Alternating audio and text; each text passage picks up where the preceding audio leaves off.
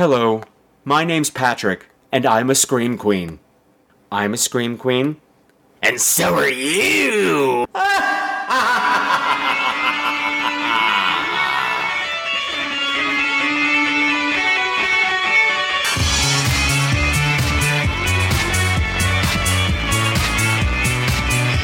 Hello again, my beautiful screamers, and welcome to another episode of Scream Queens, the podcast where horror gets bent. This is episode 116, and tonight we're taking a double dose of terror because first I'm going to the theater and I'll be reviewing the major studio release As Above, So Below. And then the nightmare closet creaks open again as I take a trip to Italy with Dario Argento to find out what's going on with that phenomena that's been happening over there. We got a great big show lined up for you today. It's going to be tons of fun, and it's going to be starting right after this exciting promo for a brand new podcast. Well, it may not be a new podcast, but it's new to me, okay? Okay. Hello, I'm Davian Dent, and this is Strange Times.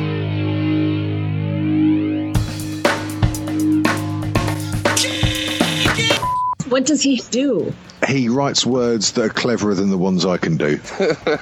then I do the um, literary equivalent of uh, wiping my penis over his words.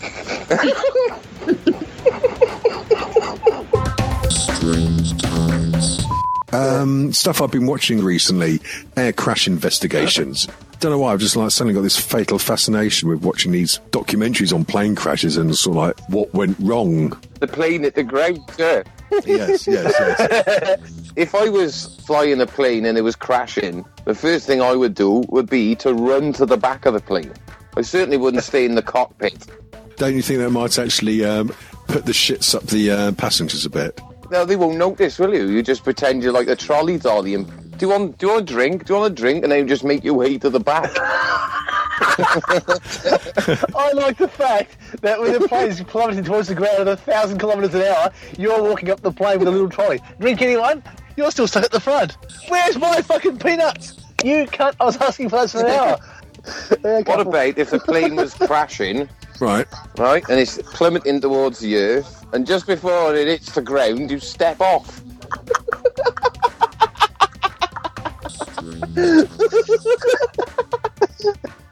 like Tom and Jerry. Just jumped in. I, I suppose. I suppose you could have a parachute in like the cargo section. Jesus. Yeah, but I'd be Christ. wearing mine. I wouldn't be fucking rifling around the cargo hold looking for it. Yeah, and then on the way down, you pull the ripcord, and all these baked bean tins fly out the Pants. back of it. Pants and uh, Acme one ton weight. Fuck you! Cat's having a coronary. Yeah, I was just about to say he does sound like he's actually going to have an embolism, which would be brilliant.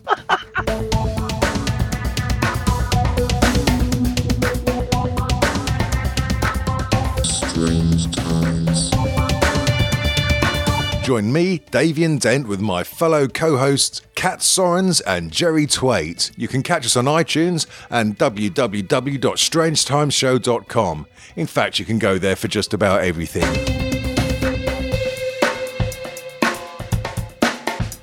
So, hello everyone. Welcome back. Welcome back for another show. And if you're new, just hey, welcome. Pop a squat. Get comfortable. Don't mind these weirdos. They always look like that. Adorable. Of course, adorable. So, what has been going on over here at Scream Queen's headquarters? Well, something I forgot to mention last time because, you know, I had talked so much the episode previous to last that I forgot to mention it, and that was just that I did some TV work on uh, the show on Amazon Prime called Alpha House, starring John Goodwin. Goodman, rather. And I had to say, in person, he's a very, very big man. Normally, when you meet stars in person, they're smaller, but he's actually bigger. I was like, whoa. Now, unfortunately, you won't be seeing me in this episode because I did stand in work. And that means you jump in for one of the principals when they're rehearsing, and you know, I'm just there for to help line up shots. I match whatever physical proportions that that actor has, and you know, it's a slightly more technically difficult job than regular background work. You don't get to be on camera, but you get paid a hell of a lot more. So that was pretty cool. And on the plus side of it, it was directed this particular episode by Bob Balaban. Some of you might not know who he is. A lot of you might not know who he is. First of all, he's a great director here in New York. There's lots of stage, but he's also a brilliant character actor, going all the way back to Midnight Cowboy. And he tried to buy the services of Jon Voight to give him a blowjob in a porno movie house. But I know him and love him as Lloyd. The truth, the light, and the hope of Waiting for Guffman. And what was fun, I had just seen Waiting for Guffman on the big screen courtesy of Hedda Lettuce on her Thursday night uh, classic cinema nights, where you know she goes and does discussions, and you know it's a lot of fun seeing these things with a fun, mostly gay audience. And when he walked in, I was like, "Oh my God, Bob Balaban!" And then I got to stand in an elevator with him for about 20 minutes in this office building because they were loading some light equipment in, and we just got stuck. And we had a lovely chat. And I told him, I told him that I'm looking forward to seeing a delicate balance when it comes to Broadway this year. But also, I said, hey, you know what? I just saw Guffman on the big screen, and he was like, what? Who's showing that? And I said, Hedda Lettuce. And he goes, her. I said, that's right, her. And I told him, watching it this time, I'm like, Lloyd is my favorite character. It truly is, because nobody listens to him. He's so cute, he knows exactly what he's doing. And nobody listens. Had they listened to Lloyd, none of that tragedy would ever have happened. Oh, well, that's the perils of community theater. But that's enough about that. What else has been going on? Well, I got to see Doug Shapiro in a show. You know Doug Shapiro. Doug Shapiro, who guested on the Evil Under the Sun episode. He was doing a production of talk radio here at a, a theater that was new to me, and it was a great production. And the things I learned about Doug first of all, he was perfect for the role because he played the radio because you haven't seen Doug, but he's got some amazing knobs. Seriously fine knobs.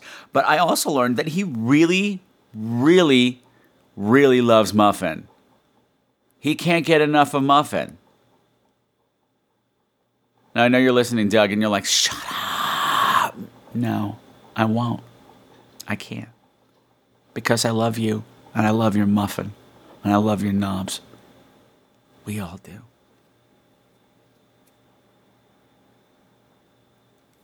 The other thing I got to see was Pippin on Broadway. And you're like, enough with the plays already, Patrick. And I'm like, shut the fuck up because this one has some horror ties to it. Because I was fortunate to get to see it when Andrea Martin returned to the cast. And she had won a Tony for it earlier this year for this particular role. And then she left, and then it was announced, hey, she's coming back. I thought she was coming back at the end of this month, but turned out, bang, she was there when I saw it. I was like, holy shit, it's Andrea Martin. You're probably like, who the fuck is Andrea Martin? Well, of course, she's famous from SCTV and the movie version of Hedwig and the Angry Inch and my big gay, no, my big Greek wedding. Everything with my big has to be gay now. So I forgot it started with the Greek wedding. So it was my big Greek wedding. But you guys know her from the original Black Christmas, where she played Phil, and also from the remake when she played the house mother. So that was pretty cool. She's one of my favorite performers, and to see her live on stage was really, really cool. So, yay for you, Andrea Martin. Yay. Yay. Winning Tony's left and right, by the way. Way to go. Who would have thought that the most long ranged actress out of Black Christmas would have been Phil with her perm and her glasses and her plaid nightgown. Ooh, oh, Phil. Oh, Phil, Phil, Phil, Phil, Phil.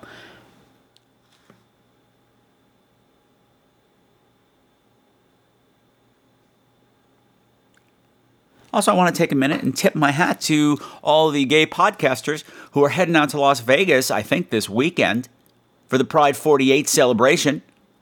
And for those of you who listen to those shows, I know they're all doing live broadcasts. So I would head over to the pride48.com website and find out when your favorite podcasts are doing what they do live.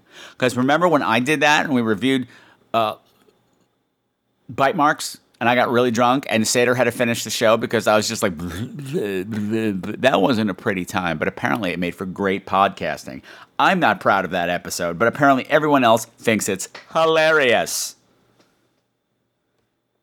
Oh, and by the way, speaking of gay things, I just wanted to finally acknowledge somebody who I keep forgetting to, and I'm a terrible friend and a terrible fan for not doing this. And I'm talking about Dan. Dan, who is the host, well, the, the, the webmaster or whatever, the blog dude from the Boys, Bears, and Scares blog. And if you're not reading this, you should be, because this is one prolific horror blog with a nice big gay bent that really likes hairy dudes too. But you know, he's a, our tastes are completely different, and that's totally cool. Because I love this blog and I love Dan. So Dan, I'm plugging you. Yeah. Yeah, and plus he's another Long Island boy. That's my home turf. That's where I was raised. Bon Jovi, fucking A. Debbie Gibson forever. Give me a cup of coffee. Give it to me right now. I saw two horror movies that I want to talk about very quickly because unfortunately they really weren't worth talking about in full or would be difficult to. The first one is Antisocial. That's a new one that's out. And if you saw The Signal from a few years ago about that, you know, funky Windows Media Player signal that came through every piece of electronic equipment and drove everybody crazy and murderous. You already saw Antisocial and you saw it better, but in Antisocial, it's it's aimed more at the teens, and its basic message is Facebook is bad, okay? It's bad. Facebook is very bad, okay?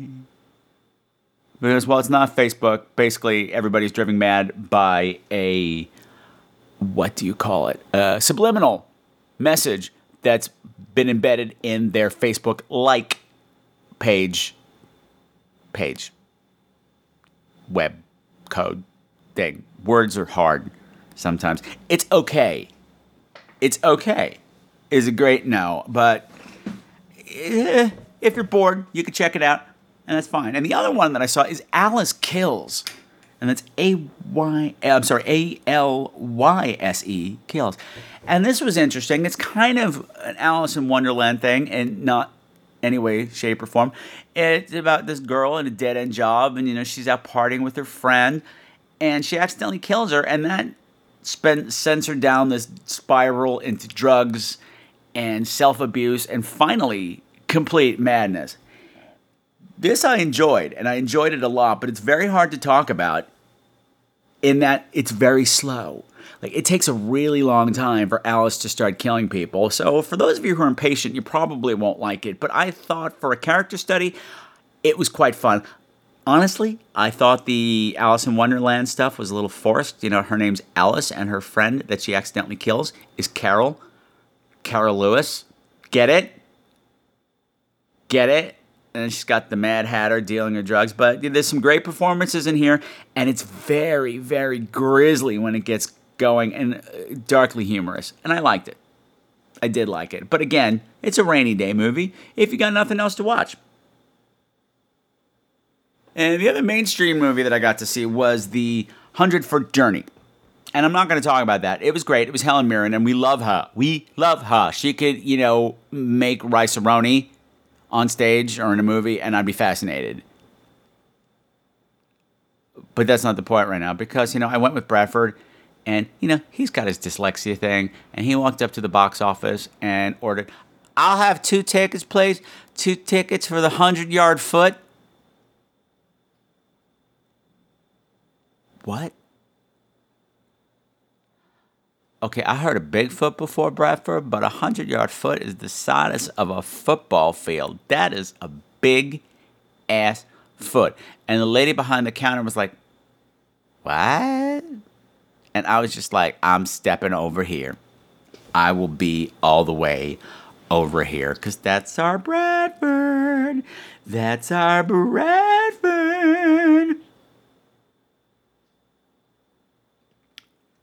Uh, so, one thing I have to bring up because it's going to come up later, and you need to know. Um, on my trip to Europe, I flew Virgin both ways. And when you fly Virgin, they give you this little comfort pack.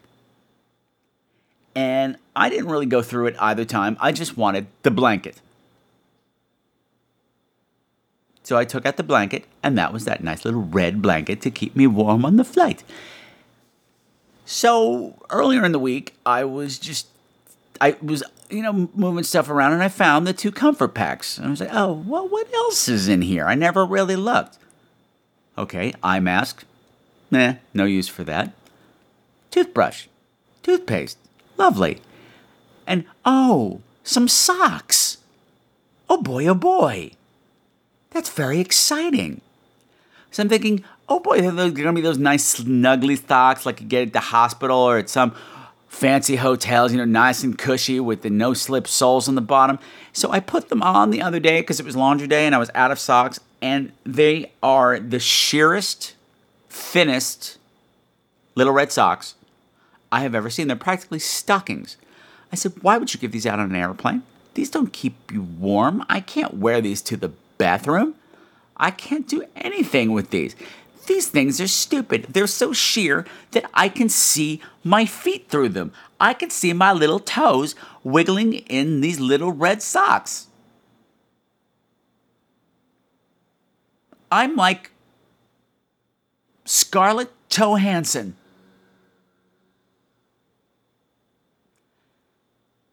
Scarlett Johansson is now a person who lives in my head because that's how my mind worked. It was so stupid. It was the stupidest joke I have possibly ever made. And therefore, it's now my favorite thing ever. I've been plotting the career of Scarlett Johansson. I sat there with Doug in a diner after a show. And we hashed all this out. And know, like, she's like, oh, you know, she, he's like, well, she is an Oscar winning actress. And I said, actually, no, uh, Doug, she did not win an Oscar. She won a Tony. She won a toe Tony award. Now, this is a somewhat sidebar, but I got a, a, little Amazon local deal to get some laser surgery on my foot because I'm sorry, it's gross. I got toenail fungus, not bad, but I was, you know, one of the times I was in the hospital, I came out with toenail fungus and I can't do anything about it. You know, the pills are too harsh for my liver. And you know none of the topical stuff works. And I saw, hey, this is a good deal. I'm gonna get this taken care of. So now I had laser surgery on my toe, and now I'm wearing my laser toe in Scarlett Johansson. And I'm thinking, huh, now she's got lasers. She's like a superhero. And then I got to thinking, I'm like, okay, well, Scarlett Johansson, you know, she's already signed to play, what is it, Black Widow, I think, in the Marvel films, the Avengers films. So maybe Scarlett Johansson needs a superhero role too. Maybe she could play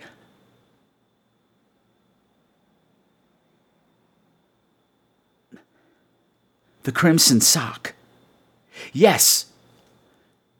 Maybe she'll play the Crimson Stocking. Yes! Yes! And she'll fight crime in the dirty world of hosiery, the hosiery industry. Yes! Yes! And she'll say fun catchphrases like, I just caught you red footed. I'm putting you heels behind bars.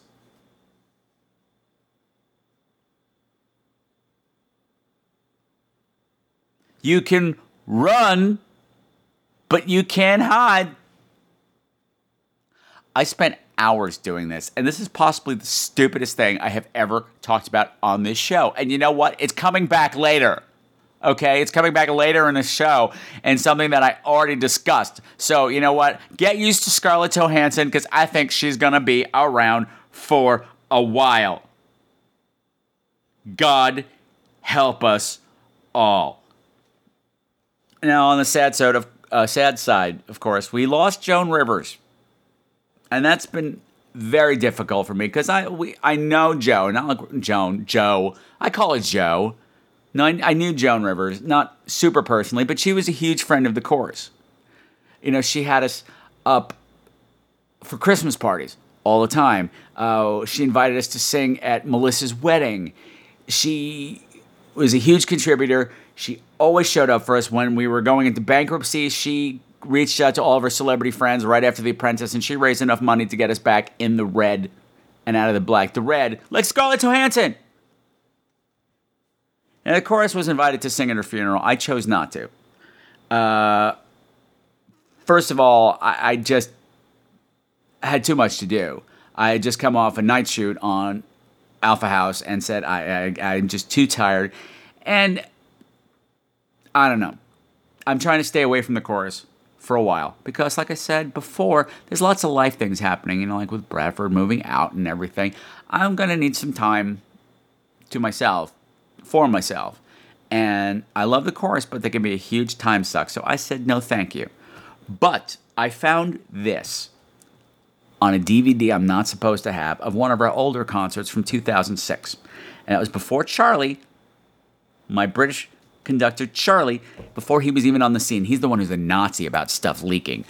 But I had gotten a DVD of our chorus uh, concert from 2006 called You Ought to Be in Pictures. And it was a tribute to the music of the movies. And it was one of our best concerts, pre Charlie.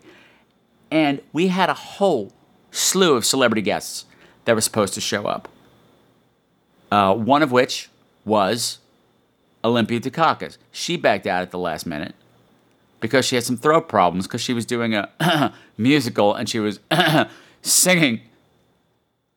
And that story is legendary, but we're not going into that now. And the other one was Kitty Carlisle Hart. Who the fuck is Kitty Carlisle Hart? I vaguely know who she is, that she's an oldie timey star, and I thought she had been dead for 30 years anyway. But we found out at like 6:30 the day of the show that she wasn't coming. And now all of a sudden we don't have a guest. Like, what are we gonna do? What are we gonna do? And as we went on stage, as far as we knew, we had no guests. But the lights dimmed. They announced, ladies and gentlemen, please welcome Kitty Carlisle Hart, and out walked Joan Rivers. And she said some wonderful things, and that's going to be my tribute to her. I'll be playing the audio from that right about now. So, ladies and gentlemen, boys and girls, may I present to you Not So Live from Lincoln Center in 2006, the inevitable Joan Rivers, who will be horribly, horribly missed. Ladies and gentlemen, please welcome to the stage Miss Kitty Carlisle Hart.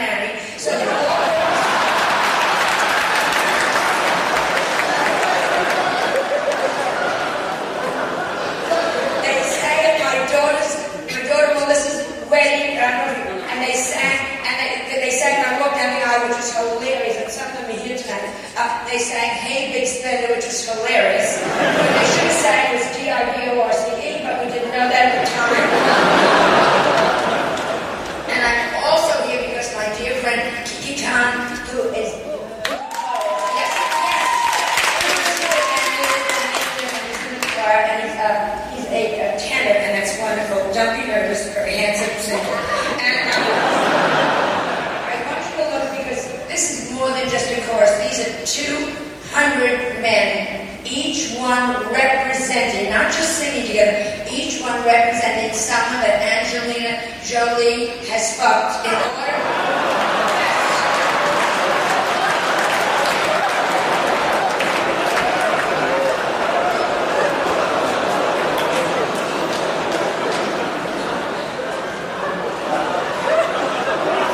on her way to save the children so they can grow up and she can have them too.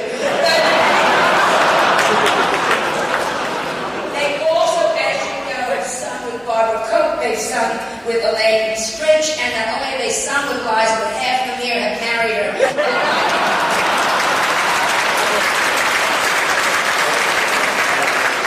That was a shocker. Who believes that? man plucked his eyebrows, collected Shirley Temple dolls, and knew every record Judy Garland ever made. That screams flight attendant to me.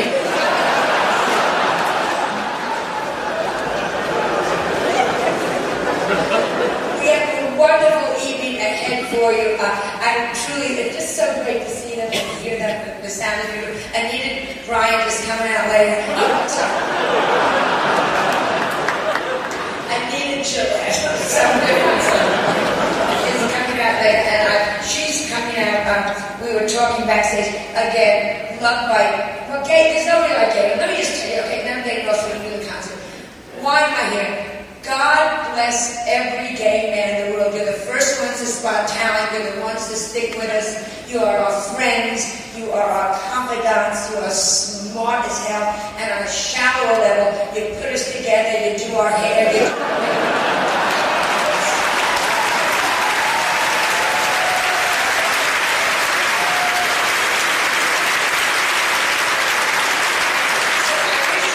And I want you all, because it is a rough time for all of us, to look at each other because it is a nice evening. The feeling in this room is so wonderful. We're in Lincoln Center, guys. Um, yeah, if you're in New York, you go, um, um, I want you all to look at who you came with because it is an amazing time for gay people. Even the thing that talking about marriage, which I'm not in favor of. Oh, it's going to please. Except, you know, why not? You want to get married? Why should I straight stuff a divorce? But it, it's just. But um, I think we should all look at the people we're with and we should say, I'm so glad. And I wish, because of the course, I wish you could do that too. Look at whoever you're next to and understand what a good time it was in our lives and say, I'm so glad.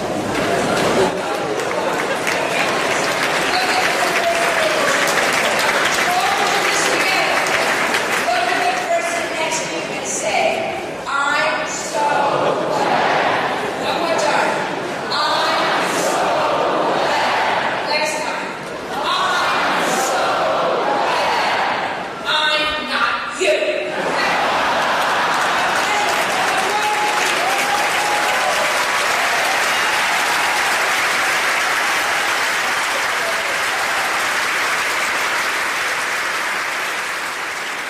So, in my episode when I was talking about um, what happened at the Various Voices Festival, I guess it was two episodes ago, uh, I had mentioned this this choral group of women who had joined us for the Big Gay Sing. They were not uh, a lesbian chorus, but actually there were two of them that had joined together for this particular force of nature. And those two vo- uh, those two groups rather were called the Lineup and the Soulful, and they brought their talents together to bring down the house with this rendition of a song that I'm going to play for you in a minute because I can't leave you with sad stuff. Can't leave you with Joan Rivers dying because that's very sad. That's very very sad. So I'm going to leave you with them. And before I do, I just want to tell you how much I loved these ladies.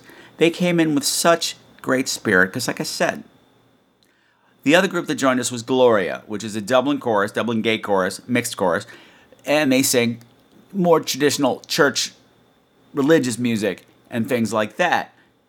So they were a bit stiff. They were a bit awkward, you know, just adjusting to the style of the big gay sing. Whereas these ladies showed up looking gayer than anybody else on stage. These ladies showed up in sequins out the ass. They were like, "Well, they told us to wear something fabulous, and this is the this is pretty fat." I'm like, "Fuck, that is fabulous. You ladies are fabulous." And they came in and they kicked ass and they partied like hell, and I love them and I miss them. And they sent us this video. Which they had recorded recently, actually for a, a September 11th tribute. And they also dedicated it to us, the members of the New York City Gay Men's Chorus, for rocking their world back in June. And now I'm going to rock your world. So, ladies and gentlemen, let's hear it for the soulful and the lineup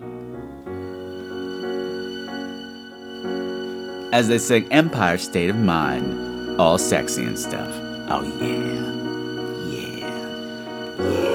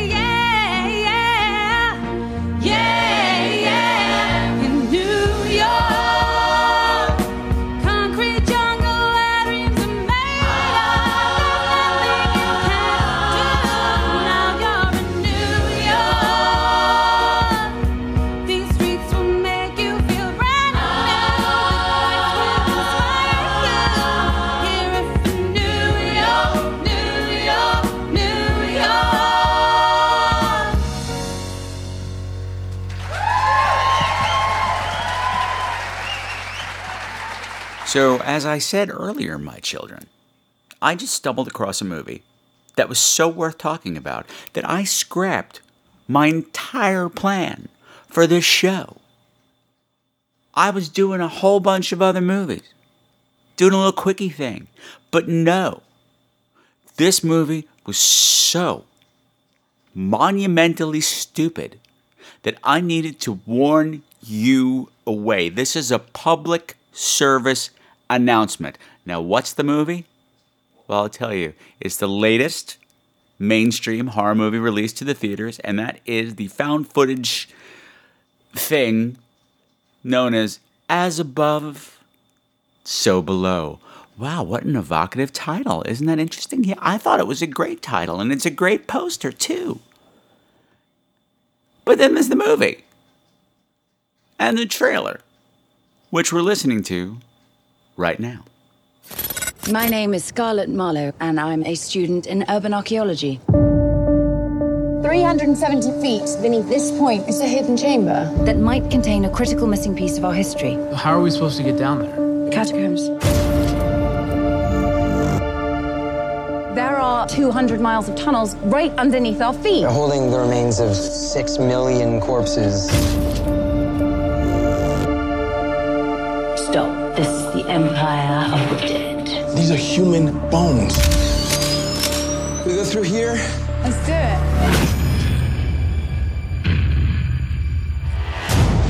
Keep it slow and steady, yeah? I think I'm stuck. Just breathe with me, please. It's okay. What was that?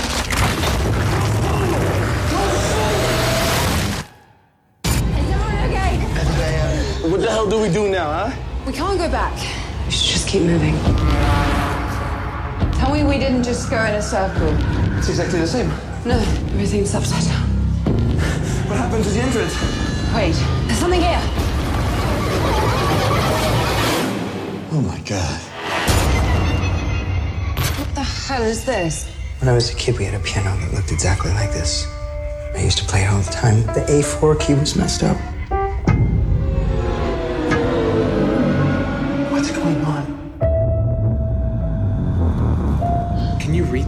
According to mythology, that's the inscription over the gates of hell. And they shall be made to crawl on their bellies to enter the kingdom of darkness. Did you hear that?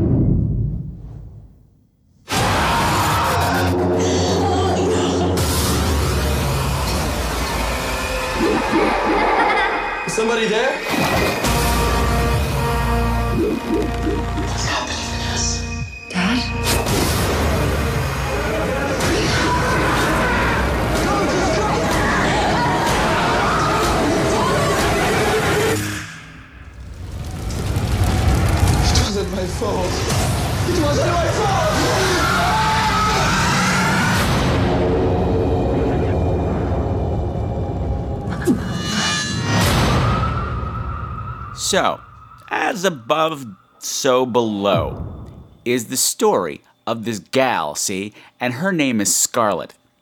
No, no, it's not Scarlett Johansson, so I was already disappointed. No, no, no. And she is oh, she's she's everything. She's got a degree in everything and uh, archaeology and urban archaeology and religions and languages and blurdy, blurdy, blurdy, blurdy, blurdy, blur. She's kind of like Laura Croft, but not pixelated and not Angelina Jolie. Now, she's following in her father's footsteps. Now, her father was trying to find the Philosopher's Stone, which, as many of you know, is the stone that was too complicated a word for American readers to understand, so they changed it to the Sorcerer's Stone in the Harry Potter series. That's neither here nor there. But allegedly, in alchemy, which is, of course, an early form of science slash magic, the Sorcerer's Stone was thought to turn basic elements into gold, as well as possibly hold the secret to eternal life. Now, this didn't go well for her father. He went crazy and he killed himself. Oh no. Oh no. But she's still following in his footsteps. And the movie opens and she's, I forget where she is. She's somewhere in the Middle East and she finds a, a key piece to the puzzle, some missing key to help interpret some code that was on somebody's tombstone to help her find the location of the Sorcerer's Stone. So she gathers up a ragtag bag of, um, a ragtag bag, a ragtag band of hooligans to help her break into the catacombs of Paris into the forbidden section in search of a secret chamber which might hold the elusive Crocostimpy. No, not the elusive Crocostimpy, the elusive Philosopher's Stone. Okay, so far so good. Not bad. Now, this is, of course, found footage, which is a genre I'm really tired of. But apparently, the people at Universal haven't figured that out. By the way, if it sounds like somebody's peeing in the background, that's not Bradford, that's the coffee machine. Unless he's peeing in the coffee machine, which I would not put past him because, you know, hey, one is Bradford, anything goes. But that's not the point right now. Do you know, I've been listening to back episodes of this show, and you can make a drinking game out of every time I say, but that's not the point right now. But that's not the point right now. The problem with this movie is the found footage. It's not just that it's found footage and it's a tired genre. It's that everybody's got pin cameras on their helmets, so every time somebody moves their head, the camera goes. Blah, blah, blah. So it's particularly unfocused movie, which makes it very hard to watch and keeps you very distant from it, which is unfortunate because there was a good movie in here somewhere. The adventure part of it is really good. It was kind of like Laura Croft Goes to Hell or some supernatural version of what's that other thing? Oh, with Nicolas Cage. Oh, National Treasure, one of those things. Like that part was fun when they're solving the riddles and you know scouring the tunnels for clues and facing perils like that. This part was fun. The problem was the supernatural business made zero sense. And the way it worked, nobody cared.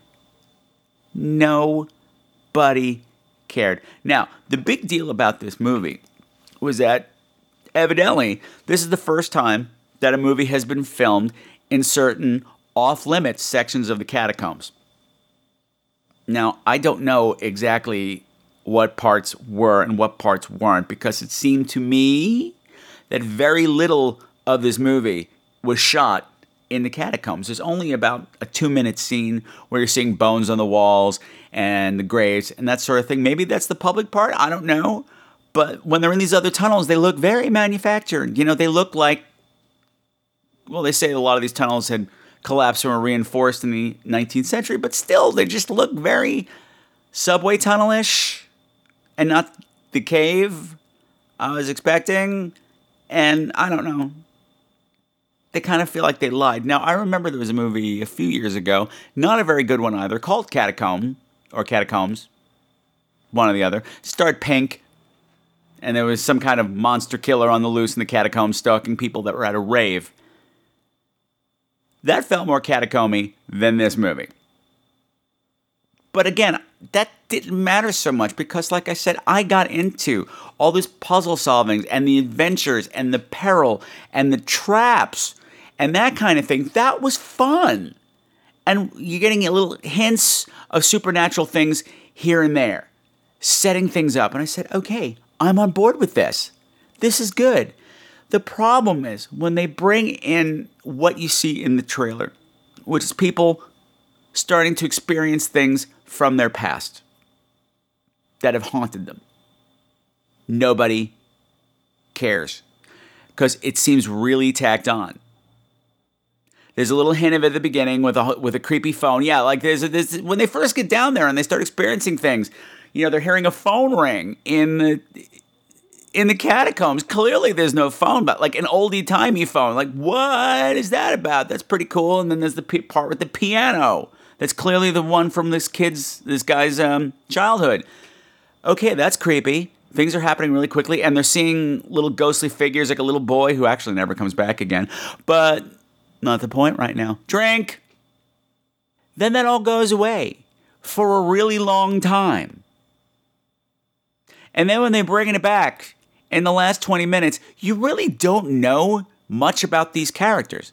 You know, they're they're they're very thinly drawn. You know, they're plucky adventurers. That's all you need to know. She's got her quest, she's got her sidekick, and she's got her assistants. And they're all doing their job just fine. But we don't know anything about them. And so, so when we're so we don't really care about them that much. So when you start getting all this backstory crap about, oh well, oh I let my brother drown because I didn't get back to him in time. Uh, I, you know, hung, I didn't pick up the phone the night my father was calling the night he killed himself. Uh, I don't care. Why don't you get back to the gargoyles that are coming out of the wall and attacking people's faces? Because that's more interesting. But they don't. And again, this is like tacked on, then I don't know. It's kind of hard to talk about because it's stupid. Well, now, so what does this title mean, by the way? As above, so below. Well, apparently it's a phrase that's used in alchemy and a lot of alternative religions. And in short, it kind of means on earth as it is in heaven. But it also kind of means what's inside is outside, what's outside is inside, what's up is down, what's down is up, and also what you the world can be what you believe it to be if you know the tricks and apparently have the stone.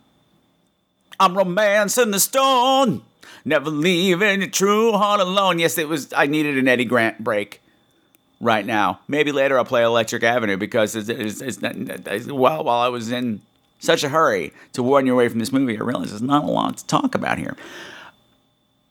So, do they find the hidden chamber? Yes, they find it fairly quickly, which was surprising.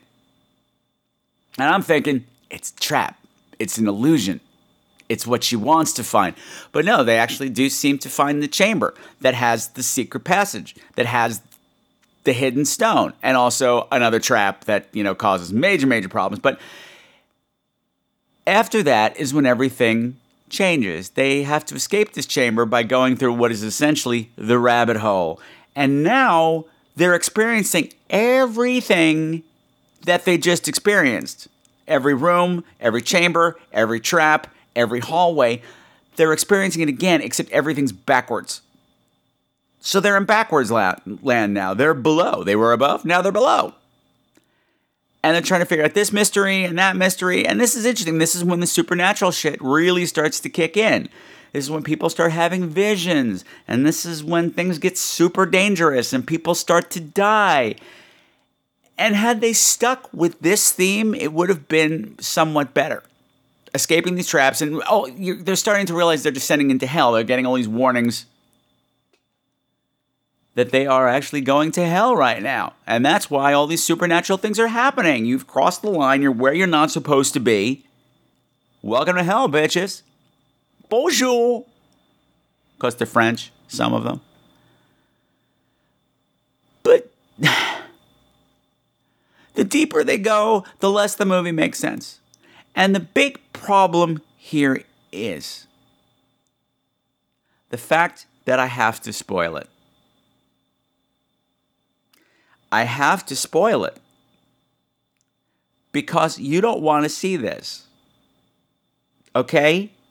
You don't want to see this. I'm doing you a favor, and once I spoil it, you will understand the huge favor that I am doing for you, my beloved listeners. I'm saving you your $12, $15, even your dollar cinema, even your just thought on cable. I'm saving you your 90 minutes of your life because I love you that much. This movie not only has a wimp out ending, but it doesn't end on top of that. It gives you no closure. Okay, they're going through upside down world. And then this is funny. When I had a kid, when I was a kid, I had a book called Topsy Turvy Town. And it was one of those pop-up books you know, where the pictures go boop out of it and there's like little levers to pull and things happen. It was about this world where this girl lived and everything was upside down. Everything. The buildings stood on their roofs and people walked on their hands. Everything was upside down except her. And this is what this movie was reminding me of. And I'm like, wow, it's like Topsy Turvy Town. Yay. Now, we've gotten through all the traps. We're in the final chamber. There's only a handful of people left alive. And they find a manhole. you know, a, a welded manhole in the ground. They're like, oh my gosh, this is not from the 16th century. This must be the way out. And they're pulling on it and they're pulling on it. And it won't come up. And then they realize if they push it, it goes down with resistance because we're upside down. We're in topsy turvy town. And then they come out and it's Paris. They're back out in Paris, right in front of the Cathedral of Notre Dame.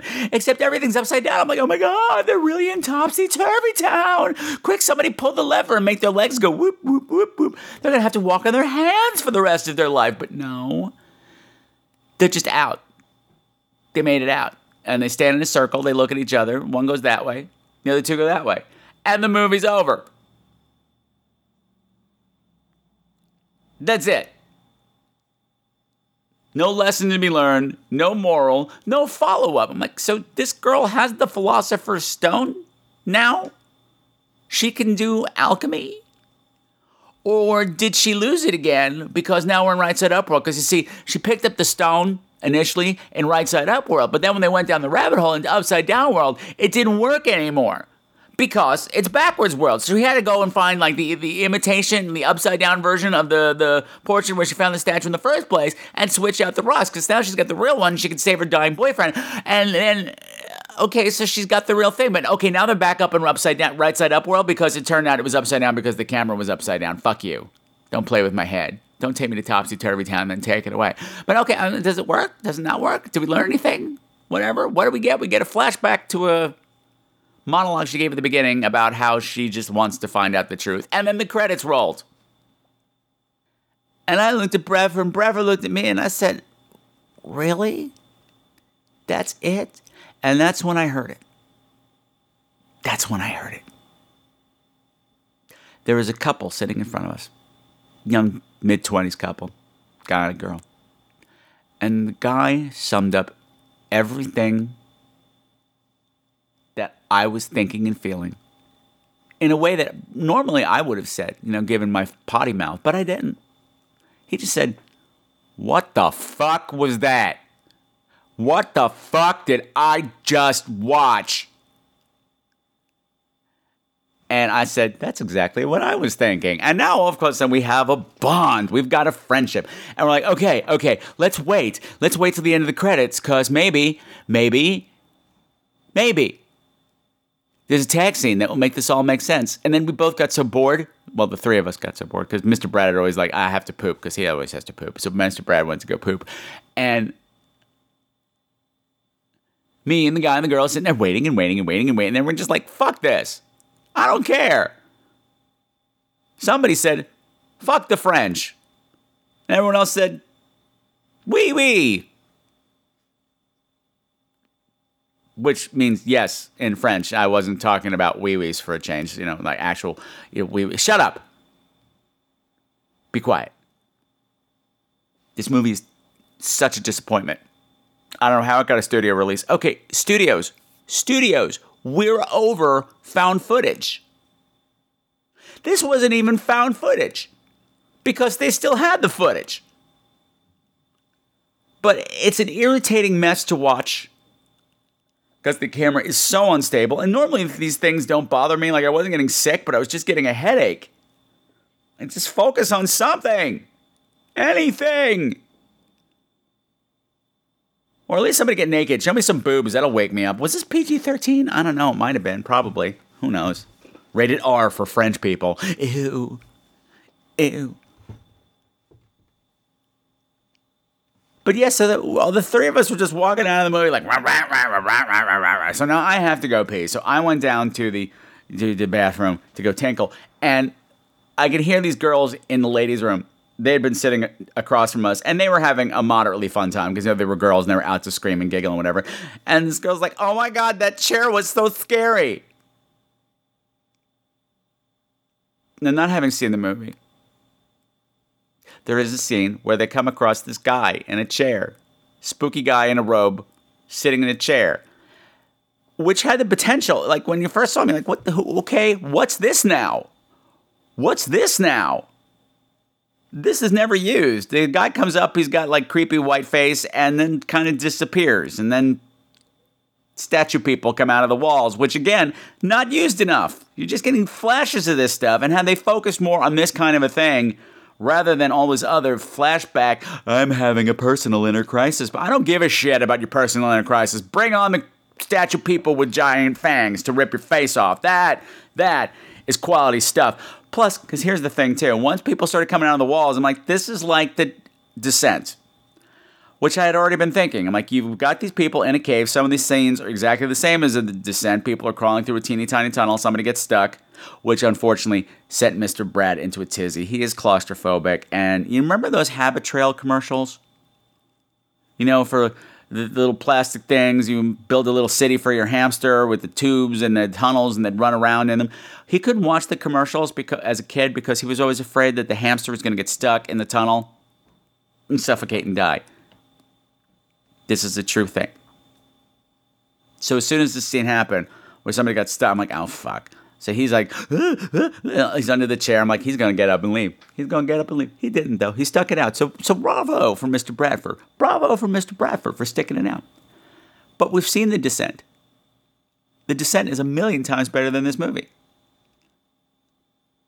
We've seen found footage out the ass at this point.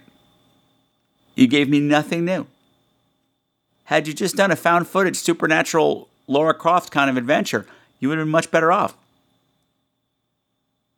But to have all this moralistic stuff come up in it and go nowhere and then just to leave you hanging, hanging, waiting for an ending that does not come, fuck you. As above, so below, so below me, so below me if nothing else good came of it. This is why I enjoy seeing things in the theater. And this is why I enjoy seeing things at this particular theater here in my town, you know, up the block, the tiny little thing, kind of run down. Cheapo, cheapo, cheapo movie theater. So I didn't waste a lot of money, so I love that. But being that it's Queens and the audiences tend to be small, people tend to be really vocal one way or another. So I tend to make friends there, and I made some friends there with this young 20 something guy and his girlfriend, whose names I did not get. However, while they were walking out the door, I made sure to tell them, hey, I've got a horror podcast.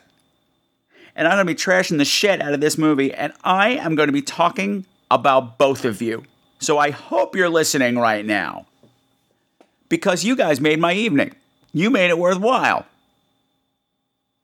And for that, you, guy who said, fuck this movie, and girlfriend who said, yeah, you share the title of Scream Queens of the Week. Yay! Yay! It's a major award. Yay! Yay! Now don't get too excited. I know you're like, oh my god, this is this kind of a gay show. Yeah, it is kind of a gay show, but the title has nothing to do with being gay. I mean, it just helped that you you did something that made my horror experience that much better. And you guys did. And there's no prize. Don't tell them. Don't tell them they're straight. They don't know any better. You don't get a tiara for it.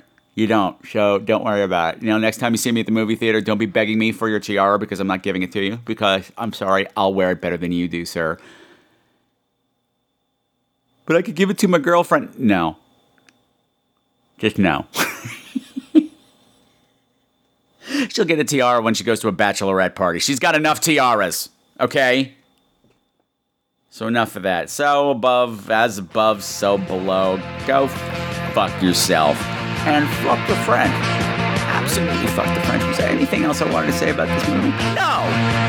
I'm done. Place sur mon lit à bouffer sa langue en buvant mon whisky. Quant à moi, peu dormi, mais j'ai dû dormir dans la gouttière où j'ai eu un flash.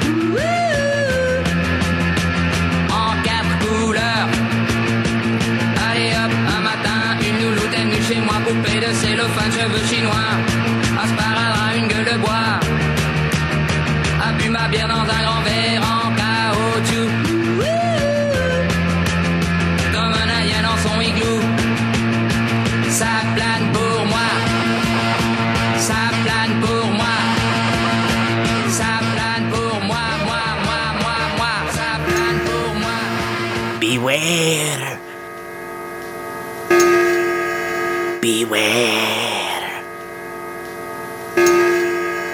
Something's about to come out. Out of the closet. The nightmare closet.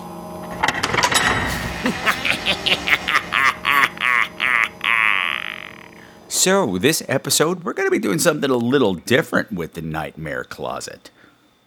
Now, for those of you who are listening for the first time, the Nightmare Closet is normally a segment where I go back and I revisit something that either scared the hell out of me as a child or in some way left some huge impression, and I haven't seen it since. So now I go back and review it as an adult. Now, this is a little different because the movie we're about to discuss, I saw not when I was a child, but when I was an early teenager, and I hated it. I hated it, hated it, hated it, hated it, hated it, hated it, hated it, like flames on the sides of my thing that hates things with flames. I don't know what that meant. But that's not the point right now. Drink because the movie we're talking about is Dario Argento's Phenomena. Do, do, do, do, do. Phenomena. Do, do, do, do. Okay, that's out of my system, and I won't be making that joke again. Let's take a listen to the trailer. Let's see now, about that time, first girl to disappear. That was September 9th. 14 year old Danish tourist named Vera Brandt. The body was never found. Just like the other girls. After finding this, what's the use of hiding from the facts? There's a killer. A vicious killer.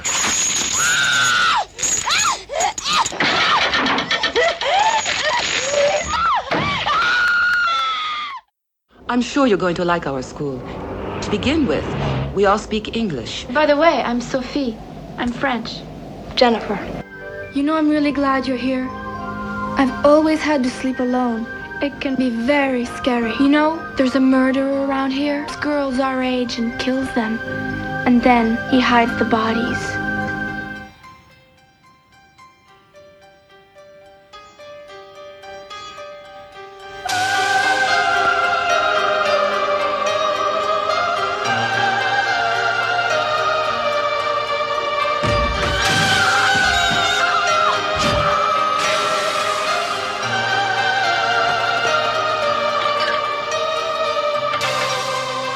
What you did last night is highly irregular. No student ever left the school at night before. How many times do I have to tell you that I didn't walk out on purpose? I walk in my sleep. Have you any idea where you've been? No. What if the killer saw me? Have you any idea why they behave like that? It's perfectly normal for insects to be slightly telepathic. Yeah, it's normal for insects. But am I normal? I love all of you.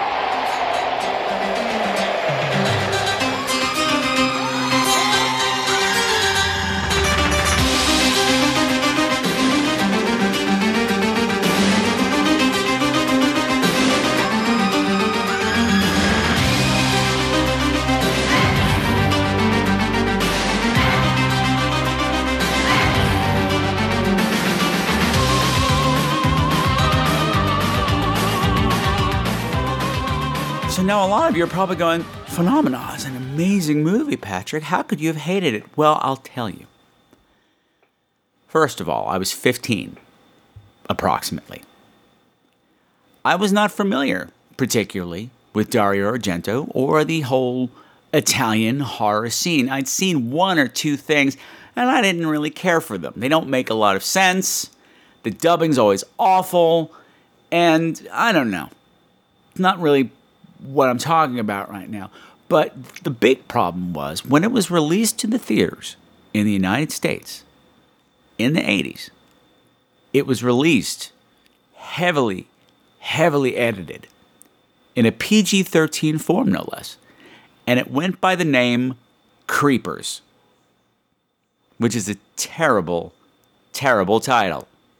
And I guess they were trying to cash in on the whole Ghoulies, Gremlins, that kind of a thing because it doesn't really mean much anything. But I went with my douchey freshman freshman high school friend Terry Randall. You know, you're always, when you first start high school, I think you're always allowed that one douchey friend that you know, even when you're in the friendship, that this is not going to last until I find a cooler bunch of people to hang out with. But that was him. That was him. So I went to see it with him at the Franklin Square Movie Theater on Long Island, which was the home of the Krush Groove riots, which I bring up every time I have seen something at the Franklin Square Movie Theater. And most of you are like, who the fuck cares? What was that? But it was national news at the time. If you don't know what it is, that's just too bad. It's just too bad. Okay? I'm trying to educate you. Someday you'll be on Jeopardy and you'll be like, what happened at the Franklin Square Movie Theater? And you'll be like, what is Krush Groove? And that was weird because you answered a question with a question. This is future Jeopardy. That's how they play it. I don't know what I'm saying. But anyway, I saw it. And it started. And I realized it was Italian, which you did not get from the trailer at the time. And I said, oh no. And what I watched made absolutely no sense. I remember virtually nothing about it except something to do with bugs and a killer at a girls' school. And watching it now, I said, I don't even recognize this movie. It was like watching it for the first time. And I'm very, very glad I took a chance and revisited it because I had a great time watching Phenomena. See, my instinct wanted to do that song again, but I'm holding back. I'm holding back because that's going to get really annoying really fast. And plus, that little song practically ruined the Night of Living podcast podcast, driving them to murder and suicide because they couldn't finish a sentence without somebody jumping in and going, mm, mm, mm. Eh, and that's as close as I'm going to do it anymore. Okay. Now, what was so great about Phenomena? Well, I'll tell you what was so great, ladies and gentlemen, boys and girls. This movie has everything. Everything! Well, what's everything? Well, shut the fuck up. I'm trying to tell you. This movie has mystery, murder, monsters, maggots, and monkeys. Monkeys! And that is what separates it from just about every other Dario Argento film up until that time. Sure, they might have had murder. Yes, they might have had monsters. Definitely maggots, but monkeys? No! Combination of these five incredible items? No! No, no, no, no, no. I think there was an evil monkey later in Mother of Tears, but you know what? We're gonna get that movie ever happen because that movie was terrible, and that movie is not this movie. Now, what happens in this movie is that it stars a pre labyrinth Jennifer Connelly, so young, so fresh, so well scrubbed, so far away from ass to ass. Not that there was anything wrong with that, because believe me, it passes the time. But anyway, she's going to this exclusive girls' school in Italy. She's being sent there. And conveniently, her character's name is Jennifer. In case she forgets what her name is, she just has to remember what her name is. That made sense in my head. But the thing is, there's a murderer on the loose, and he's been killing girls about her age. Because you see, in the opening sequence, you meet this little Danish tourist girl, and she's like, Hello, I am just a little Danish tourist girl. I am not filled with prunes. I am not filled with cheese. I am filled with love and affection for all of mankind. And she's on some tour of some kind, and she misses her bus. You know, oh no, she's in the middle of nowhere. Oh no, what's she gonna do? There's one house around. Okay, I'll go over there. And she goes in, and she's like, "Hello, I am just a little Danish girl, and I am lost. Can someone help me?" And she's hearing banging and scratching and noises that any normal person would have left, but she's Danish, and you know how those people are. And she's like, "I must go explore the house anymore." Well, she gets her ass killed because there was something, something chained up in there. Might have been a person, definitely some kind of horrible person, or maybe even a monster, because it's chained up. But as soon as it hears little Danish girl, it's like, mm, I want some European pastry. That's what that monster said, and it breaks out and it kills her ass, and it chops her head off and throws it in the river over the waterfall. And then we cut to Donald Pleasence, because Donald Pleasence is in this too, and it's always such a pleasance to see Donald Pleasence. And he's playing another one of his creepy ass characters. He's playing this professor who's all about the bugs. He's an entomologist, and he studies bugs, particularly bugs and crime. Because I guess this was a new science at the time. You know, they talk about it all the time on, on you know, CSI and definitely on Bones. There's that whole character that all he does is talk about how bugs and crime and how they poop and how they mate in the corpse. We'll tell you how long somebody's been dead. Whew, that was a really long sentence. But the thing is, he's in a wheelchair, see? Not the bugs. Donald Pleasence is in a wheelchair. And he's got a nurse, but not just any nurse. He's got a monkey nurse. What? What? So Donald Pleasence sa- shares all his screen time with a monkey, a naked ass monkey. Named Irma, I believe, which is Bradford's mother's name. Maybe it was Emma. I don't care. It's Irma now. It's Irma now because it makes me laugh. Bradford's mama is a naked monkey serving Donald Pleasence. Ha! Anyway, so yeah, so I can just imagine Donald Pleasence's face like, yes, I'd be more than happy to help you out on your film. Oh, you have the blackest eyes. Italian eyes. Victor Borgia's eyes. What? I don't know what's happening. I'm all over the place now. But anyway, I can just imagine his face. He's like, wait, I'm doing all of my scenes with a monkey that's not wearing a diaper. That's right, Donald, you are. But the thing is, okay, so now Jennifer Connelly, remember her? Yeah, she's at the school, and you know people are disappearing, and everybody hates her because she's the son of a movie star, and she's kind of stuck up. But you know what? Even at this young age, you can see the talent in this girl. Like she's really good for her age, and I'm like, yeah, she's gonna be up for Oscars someday, and she's gonna be going ass to ass, and like having sex with Russell Crowe and everything, but that's not now. Not now. She got to deal with all this problem first. The thing is, she's got this bug thing too. Not like she has bugs, but she loved bugs. And it turns out she can kind of communicate with bugs. She's psychic with bugs and can somewhat control bugs. And these all things tie together. There's murders of girls. Her roommate gets murdered. She's sleepwalking. She's kind of seeing things. She might have seen the murderer while she was sleepwalking because now she's a target. Who is the murderer? Could it be like the super uber dyke who's running the school, as Bradford would say, bull dyke in a ball gown? Could it be Donald Pleasence? Maybe he's not really crippled. Could it be the strange detective? Could it be another one of the girls? I don't know, and I'm not telling you because what happens is crazy.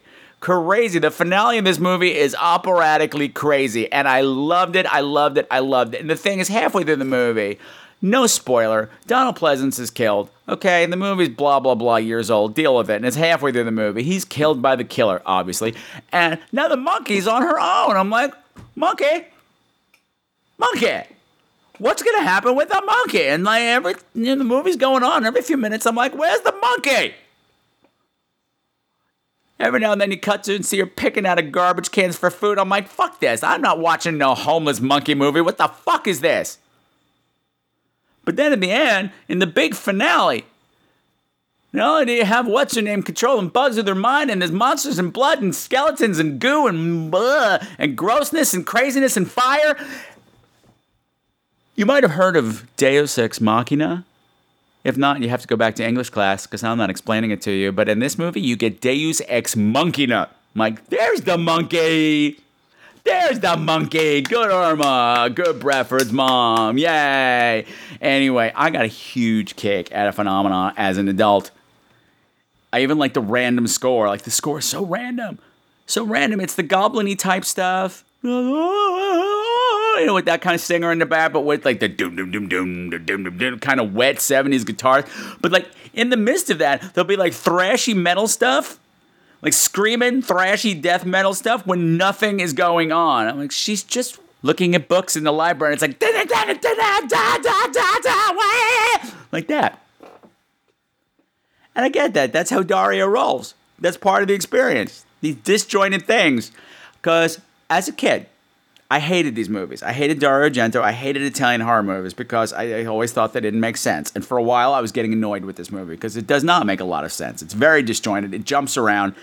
And then I remember somebody saying, I think it might have been an Italian horror director himself, who had said, actually, I heard it on the Hysteria Continues. That's where I heard it. It was Justin and the boys. And they said, well, you have to watch these movies and realize that you're watching someone else's nightmare. And that's why it doesn't make sense.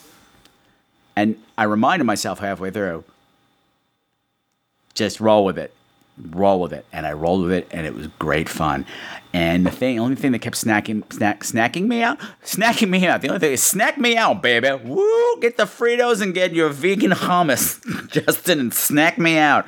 What's happening? The only thing that kept snapping me out of my reverie for the movie was that every now and then my brain would go,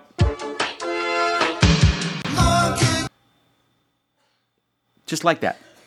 I suddenly realized my brain had become a Peter Gabriel video because I kept wondering where the was. As I'm sorry, you don't just introduce a not wearing a diaper into the movie and then just drop the completely from the plot. As I said, they brought the back, but still, it didn't keep me every five minutes or so just going. Well, actually, even earlier on, every time they showed the monkey, I had to scream out. So Bradford was getting really annoyed watching me watch this movie because he's trying to work, he's trying to look for apartments, and every five minutes I'm going. And the cat clearly wants me to get up and turn the water on in the bathroom sink because I just heard something fall and break, and that's the signal that someone's thirsty. Please hold. Podcast will continue presently. Please enjoy silence. Okay, I'm back now. The king has been sated. Cats.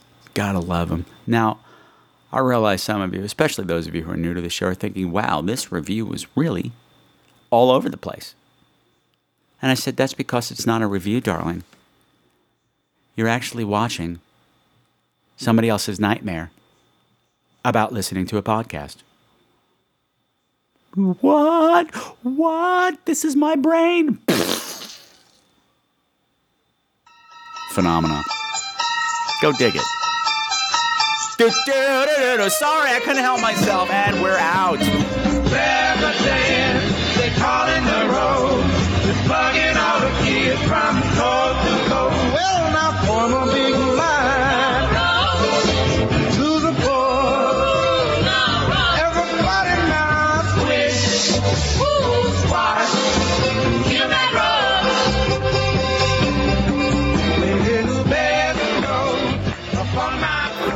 Once again, kids, there's no voicemail for this episode. But I did get some messages that we're gonna read through right about now. Now, the first one comes from Justin. We love Justin over at the Hysteria Continues podcast, who, by the way, they just released a, a Blu ray DVD of Graduation Day. And it's been getting great reviews, mostly because of the reviews. I mean, the, uh, what do you call it? The commentary track that was done by the four guys over at the Hysteria Continues. So if you got a Blu-ray player, check that out and tell me how it is, because I'm still stuck in the 1990s. Anyway, Justin says, Patrick, loved the latest podcast. Twas a hoot. He's so British. And I reckon covering old TV horror flicks will be a winner. But look what I found. A US one sheet for Summer of Fear. So, did this get a cinema release in the States at the same time it was shown on TV? Does anyone know? I don't think it did. Because normally we'll make stuff for you guys. Well, we'll make stubbing on TV and then fork it over on you in the theaters. I don't know why there was a one sheet. Who knows? Maybe, it, I don't know. I don't know. I think maybe it was released on video as Summer of Fear and not Stranger in Our House. But I don't know. But good for you. How how much wall space do you have, Justin? Because I know you get these one sheets and posters, and what do you do with them? You know what? Never mind. Don't answer that.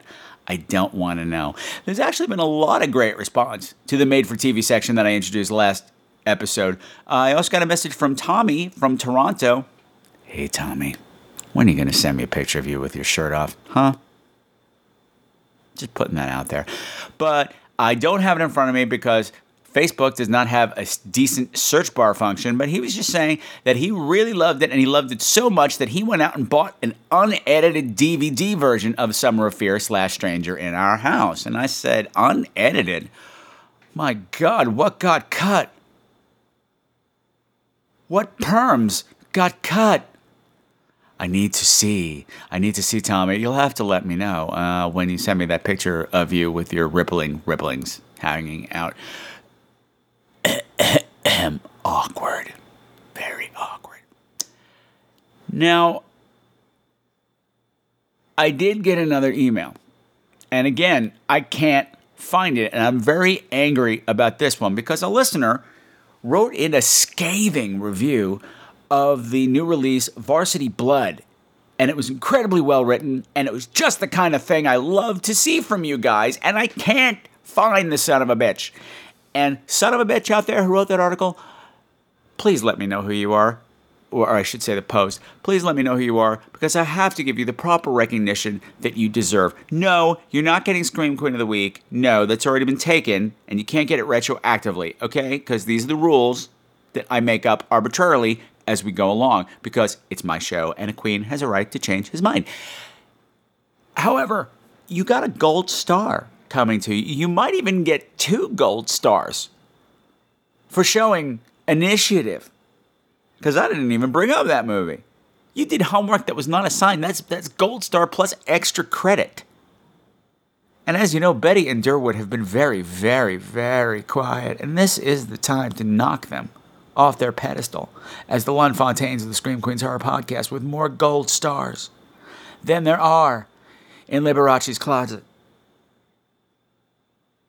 Anyway, whoever you are, you got a gold star coming to you, please let me know and resend that information and I'll print it out properly and possibly even post it on the webpage because I'm lazy and I don't do these things as they come in. I mean busy. I mean very, very, very, very, very busy.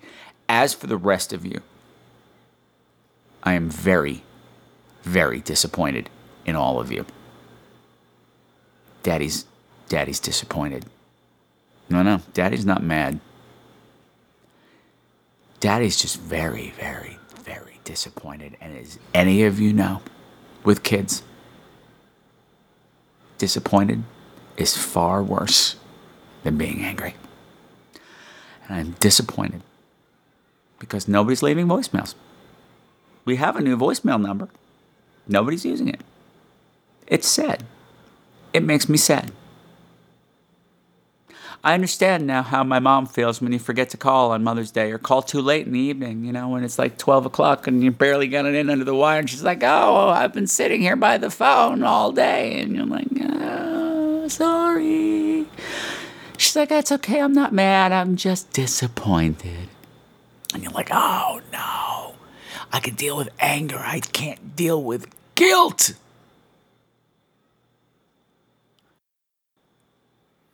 Yes. So, not only that, nobody did their homework.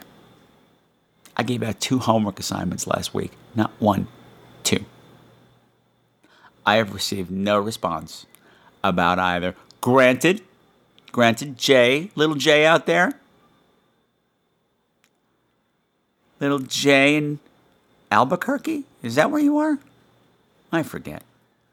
Jay from the Southwest. He was live tweeting me while he was watching A Thousand Bloody Acres. And he was freaking out because he didn't like it and he didn't understand what the fuck was going on. I'm thinking, well, maybe if you weren't live tweeting, you'd be paying more attention to the movie. But that's not what I asked you to do, was it? Also, I got a message from Justin. He just said, Oh, I watched Odd Thomas, which was the other homework assignment. No review, no discussion, nothing. You kids today, you Gen Y kids with your instant gratification, expecting to get praise for the least amount of work possible. Tisk, tisk, tisk. Now, of course, if you want to send a voicemail, the easiest thing to do is to pick up your phone and dial. Did you just hear that? Did you just hear get away from the water fountain? Did you just hear that? Because the lady is screaming in the schoolyard again. I'm gonna see if I can pump the volume up on that and see if you can hear it, because that would be awesome. If not, anyway, pick up your phone and dial the new number 917 720 2047. Once again, that's 917 720 2047. Or you can use the email, which of course is crew at screamqueenz.com. And as always, that's Queens with a Z. You can like me on Facebook by doing a search on Scream Queens Horror Podcast. You can follow me on Twitter at Scream Queens. And you can listen to me on the Stitcher app, as I said earlier. You can go on over to Stitcher, download that app, and listen to me and all your favorite podcasts on pretty much any device that you got on your computer, on your phone, on your iPad, on your tablet, on your dog, on your cat, on your grandmama. If you really want to, I don't know about those last three, but soon, soon, technology is evolving. So go do that. Stitcher, Smart Radio. It's good stuff. Oh, yeah. Speaking of Stitcher, there's the last straw, the straw broke the sling. I mean, the camel's back. I put a Facebook message up and also on Twitter saying, hey, here's a direct link to Stitcher. Why don't you run over there and leave you leave the show a review? It got 50 likes on my regular page. It got 62 likes on the Screamer, uh, the Scream Queens Horror Podcast page. It got favorited on Twitter. Did anybody leave a review? No. No.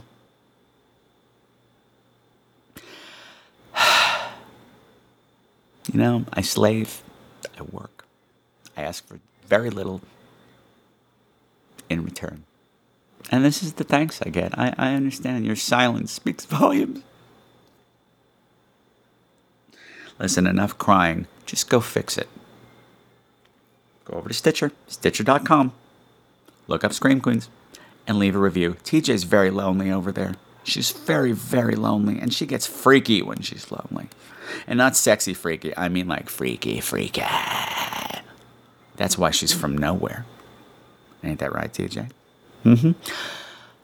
Or you can go over to the iTunes store. Remember that? Remember that thing that doesn't work on most people's computers anymore? Yeah, why don't you go over there and leave a review because there's been one review in a year. Now, I don't know if things are slowing down here or what. I hope they're not. Seems that there's lots and lots of likes coming in, but you know, it's the reviews that bring in the sponsors, and the sponsors bring in the money. And this thing is listener supported as well as Patrick supported, and any extra support would be greatly appreciated. So, of course, you could also head over to the Scream Queens page, hit the donate button, and leave some money. Any little bit'll do. It's the gesture more than the amount, quite honestly. And things will keep going as, as, as, as expected. Because Dad is sad now. Dad is very, very sad. Daddy might have to start drinking or whooping.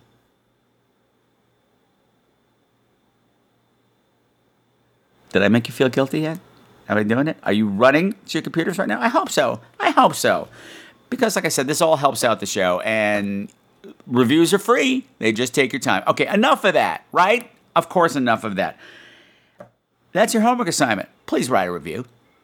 If you don't want to write a review, donate. Good. Done. Great. So, what is coming up in the near future? Well, a couple of great things are lined up. I think next time, well, sometime this week, I'll be sitting down with the incredibly talented musician and improv comedian, Mr. Homer Mars. Remember him from a couple of episodes who did the Heather song and from many, many episodes ago? When he helped me out with a review of Warlock, starring Julian Sands. He's going to be here. He's going to be here with my co star from Showman and Showman, Mr. Josh Krebs, and we're going to be talking about Tales from the Crypt Demon Knight to help kick off the Halloween season. Also, I have confirmed Mr. Owen Robinson, the world famous playwright Owen Robertson, and his friend Tom are going to be here for the next installment of 1970s made for TV theater, for want of a better name. And we're going to be talking about Steven Spielberg's first foray into the directing field, the very hard to find something evil. Yeah. And then after that, it's Halloween season. And you know what that means? I'm going to be visiting haunted houses. I'm going to be watching lots of scary movies. I'm going to keep my eye out for all kinds of things to talk to you about. And of course, there just might be another show a day marathon. Maybe. Maybe. I mean, if you want it. Because I don't know if you really want it. Guilt and shame. Guilt and shame. Well, whether you want it or not, I want to do it. So I'm doing it. So until next time, my beautiful, beautiful screamers, remember continue to make the world a creepier place. And remember, as my grandmama used to say, Boy, why can't I have a monkey nurse? If Donald Pleasence can have a monkey nurse, I should have a monkey nurse. Instead, I got you in a Tinkerbell outfit. And put on a diaper, you're pooping on the floor. Bye. I go hunting for witches. Heads are going to roll. Some of the music for tonight's program has been provided by Mevio's Music Service. Check them out at music.mevio.com, bitches!